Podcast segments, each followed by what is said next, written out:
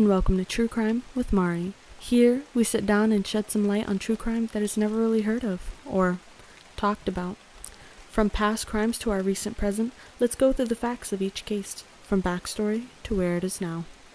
A small note and disclaimer before we start. This case deals with heavy topics such as homophobia, body mutilation, necrophilia, necrofetishism, ephebophilia, pedophilia, assaults, and murder. So please, if you cannot handle such topics or need a break from hearing these things, please do. There will be future episodes that can be more tolerable to stomach. So without further ado, let's get on to the case of the Muswell Hill murderer, Dennis Nilsen.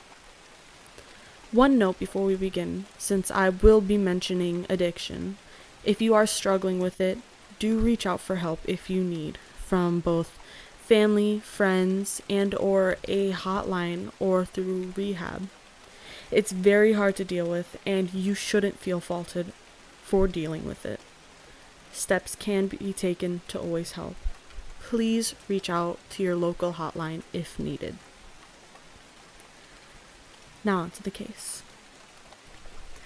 Dennis Andrew Nilsen was born on November 23rd in 1945. His father is Olav Magnus Moksheim, which later on in life he would take on the surname Nilsen. He was a Norwegian soldier that had evacuated to Scotland after Nazis had overtaken his home country during World War II. His mother is Elizabeth Duthie White. They had both married in the year of 1942 and had two other children other than Dennis, their names being Olav Jr. and Sylvia. Dennis Nilsen was said to have a quiet childhood in the countryside with his mother, siblings, and grandparents. And going through the lifestyle, which later on in life he would describe as cold and dour. His father was said to be away and way too preoccupied with his duties while he was a part of the Free Norwegian Forces. And it was also said that his mother, Elizabeth, their relationship with Dennis was a cold and distant one. Both Elizabeth and Olav's marriage was said to be a difficult one, as Olav Sr. was said to never be around except around the time his three children were conceived. His mother, soon in 1948, concluded that they had rushed into marriage without thinking and soon divorced that year after the birth of Sylvia, their third child. Dennis was said to be very close, and some say even too close, to his maternal grandfather, Andrew White, who was a fisherman that unfortunately passed away of a heart attack at 62 in October uh, of 1951. In that time, Nilsen was roughly six years old. Nilsen says that he blames his grandfather's death for fusing his idea of love and death, and had claimed that his grandfather was an alleged pedophile. However, as I continue to talk about this case, the fact that Dennis Nilsen tended to lie and or dra- dramatized or romanticized thing most things that he has done or things that were done to him. As well as the fact that there was never any evidence of his grandfather ever abusing him mentally, physically, emotionally, or sexually. Growing up, when Nilsen had reached puberty, he had become more aware about his sexuality, and at one point it is said that he molested his younger sister Sylvia and his older brother Olav Jr. It is said that his older brother uh, belittled and degraded him after one incident, waking up to finding his brother touching him. When Dennis Nelson was roughly 15 or 16 years old, he had enlisted in the military as a butcher in the Army's catering corps, which is where he learns certain skills for later on in his life. In roughly 1972, he returned home for some time, as to which there was a fallout between Nelson and his family. He ended up leaving that year to London and began police training at roughly 27 years old in early 1973. In 1975, he began to cohabitate with a man by the name of David Galligan while living at 195 Melrose Avenue. In the beginning of the pair living together, it was said that Nilsen had felt content and that he was living happily and comfortably with his roommate. However, as time went on, their quote unquote relationship broke down, and Galligan went on to claim that they never had an intimate or romantic relationship. However, no one knows if that is true, as many speculate that there was. In 1977, Galligan moved out, and then a year later is when Dennis Nelson began his roughly five year spree. Now, I will go into the victims. Just know that there are many who are unidentified, but I will give as much information about them as I can. In late 1978, 14 year old Stephen Dean Holmes was the first of many that Dennis Nilsen had taken from this world. Stephen Holmes had gone to a pub one night called the Cricklewood Arms after attending a pop concert in Willesden.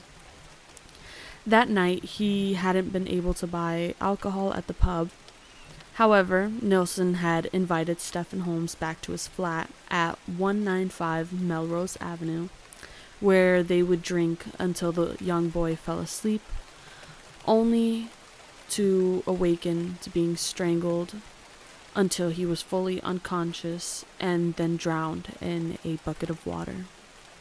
Dennis Nilsen then hid Holmes' body under the floorboards for several months. He went as far as to sleep next to the body. Many speculate that he would bring the boy's body out to act to act out things that those in a relationship would or act out any sexual acts. Nilsen had said his reason for killing him was that he was afraid that the boy would leave him. In a letter that he had wrote it had said, and I quote, I had started down the avenue of death and possession of a new kind of flatmate. End quote. In late 1979, Kenneth Ockenden was a 23 year old Canadian tourist that was spending an entire day sightseeing and had met Nelson at a pub and ended up agreeing to go back to Nelson's home for dinner and more drinks. Kenneth was then strangled with a set of headphone wires. His disappearance was one of the few that would be reported. As we continue, you can assume that he had done similar things with the other victims' bodies, taking and acting as if they were in a relationship, or using their bodies to enact sexual acts, then hiding them under the floorboards up to a certain point while he lived at 195 Melrose Avenue. In the early 1980s, a 16 year old Martin Duffy happened to be homeless at the time and was invited to stay at Nilsen's home for the night. He was strangled and drowned in the kitchen sink. He was then bathed and hidden under the floorboards as well. Later that year, William Sutherland, who was 26 at the time, he was a sex worker and had met Nilsen at a pub in Piccadilly Circus. And they returned back to the flat. Dennis couldn't recall how he had murdered William Sutherland, other than the fact that he had strangled him. Roughly a month later, the next man to be murdered was never identified, but Nilsen could only remember the fact that he had met him at Cricklewood Arms, that he was an Irish laborer with rough hands, that he wore an old suit and jacket, and that he was estimated to be roughly 27 or 30 years old. The next man was estimated between the ages of 20 and 30, and that he was either of Filipino or Hispanic descent. Nilsen had met him at Cricklewood Arms a month later after the last. A month later, close to the end of that long year of 1980, this man, who is also unidentified and was unfortunately homeless as well, and according to Nilsen, was sleeping around Charing Cross Road. Nilsen said that this man looked to be in his 20s and it looked as if he lived a long life of suffering, and commented that killing him was relatively easy according to Nilsen.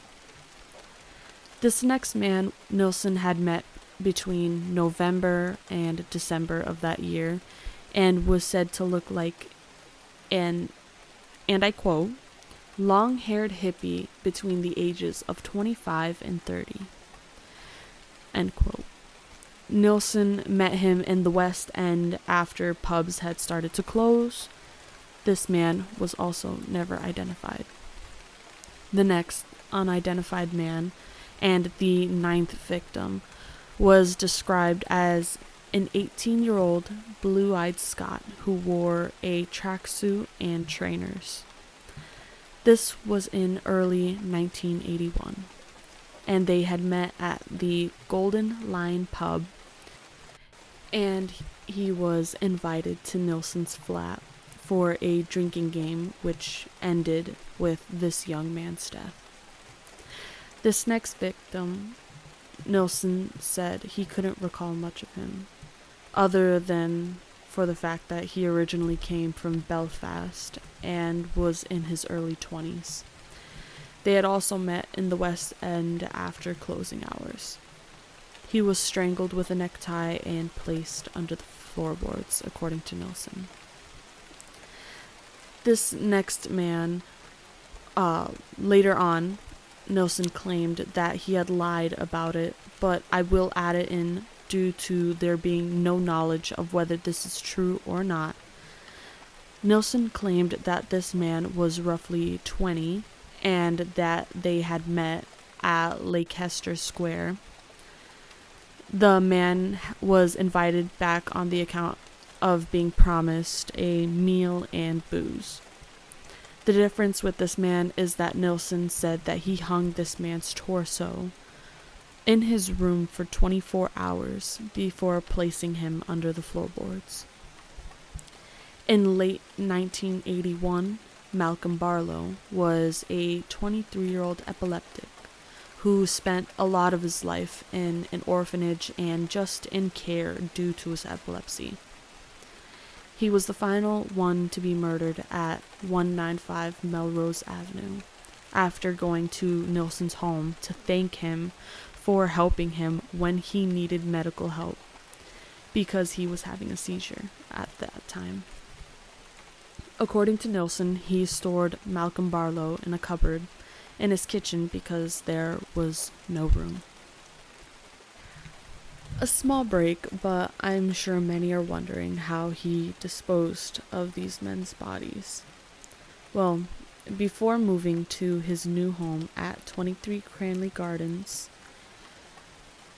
in Dennis Nilsen's flat, you can imagine there was a very unforgettable smell that was permeating from the floorboards and just his home in general. And under those floorboards, they were beginning to get fuller. Over time, he would take and dismember the remains, burn them in his backyard, then bury them right there. After hearing that, you may be wondering well, how did no one notice? And why didn't his neighbors say anything? Well, one thing I will not do is fault them they felt it was none of their business, so they didn't pry. And they never imagined that these things were going on. And that he was just burning trash in his backyard. So, while if there were someone to say something then, he might have been caught sooner. However, this is not the case, and to that no one is to blame other than this coward known as Dennis Nilsen, who took advantage and took away the lives of these young men. I will go into the rest of these men now. 23 year old John Howlett met Dennis Nilsen in a pub near Leicester Square before joining him to his new home. He had fallen asleep there and woke up to find that he was being strangled, and John Howlett was drowned in the bathtub. He was dismembered and had various parts of his body flushed down the drain and the larger parts of his bones, I quote, thrown out with the rubbish, end quote. This was in early 1982. In late 1982, 27 year old Graham Allen was a tourist who was trying to find his way through London's West End. He had bumped into Nilsen and was invited back to his home. He was identified through dental records and due to having healed fractures on his jawbone. On January 26th of 1983, 23-year-old Stephen Sinclair was the final victim of Dennis Nelson. They had met on Oxford Street when Stephen Sinclair was invited back, to which, while there, they drank, and Sinclair was a heroin addict, and so he had injected himself with some, and amidst his high, or when he was asleep, he was then strangled to death. The way that Dennis Nilsen was identified one winter day when a plumbing company was called to unblock the sewer system running through there. When they had opened the drains, they were hit with the smell and found that it was packed with a flesh like substance. The inspector plus supervisor had then immediately called the police, and that is when a spiral of things began. The police arrived and had asked Nilsen if they could check around his home, to which he had calmly allowed them in. Right as authorities entered, they were hit with the smell of rotting flesh and checked around his room. So when they asked where it was coming from, Nilsen had pointed at his wardrobe. And there they found two large black garbage bags full of remains.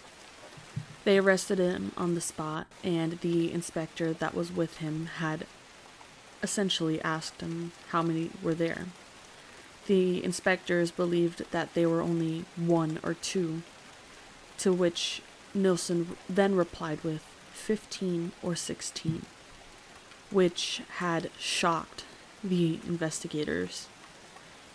What was even more shocking to them, and to the rest of London essentially, was that he confessed to everything. The only issue was identifying every victim. They searched top to bottom in both 23 Cranley Gardens and eventually uncovering the rest of the victims at 195 Melrose Avenue, which in the beginning proved to be extremely difficult due to the ground being frozen over as it was winter time. Nilsen's trial began that year, to which he pled not guilty. But in the end, he was charged for over six counts of murder and was sentenced to a minimum of 25 years to life. If you'd like, I thoroughly suggest and recommend reading uh, any books that you can on him and checking out the Netflix documentary that goes through a lot of the case as well as the trial and also contains clips of over 250 hours worth of audio tapes that he recorded while in prison. The documentary is called Memories of a Murderer, the Nilsen tapes. Dennis Nilsen spent the rest of his life in prison, and on May 12, 2018, he passed away due to pulmonary embolism and retroperitoneal hemorrhaging after serving 34 years of his sentence. Now, there you have it the case of the Muswell Hill murderer, Dennis Nilsen a man who had taken advantage of the people and the hardships that others at the time were dealing with within the UK. Now, thank you for being here with me today and hear me tell you about this case. Now, stay happy, stay healthy, and stay lovely. Because I hope to see you next time. Bye bye.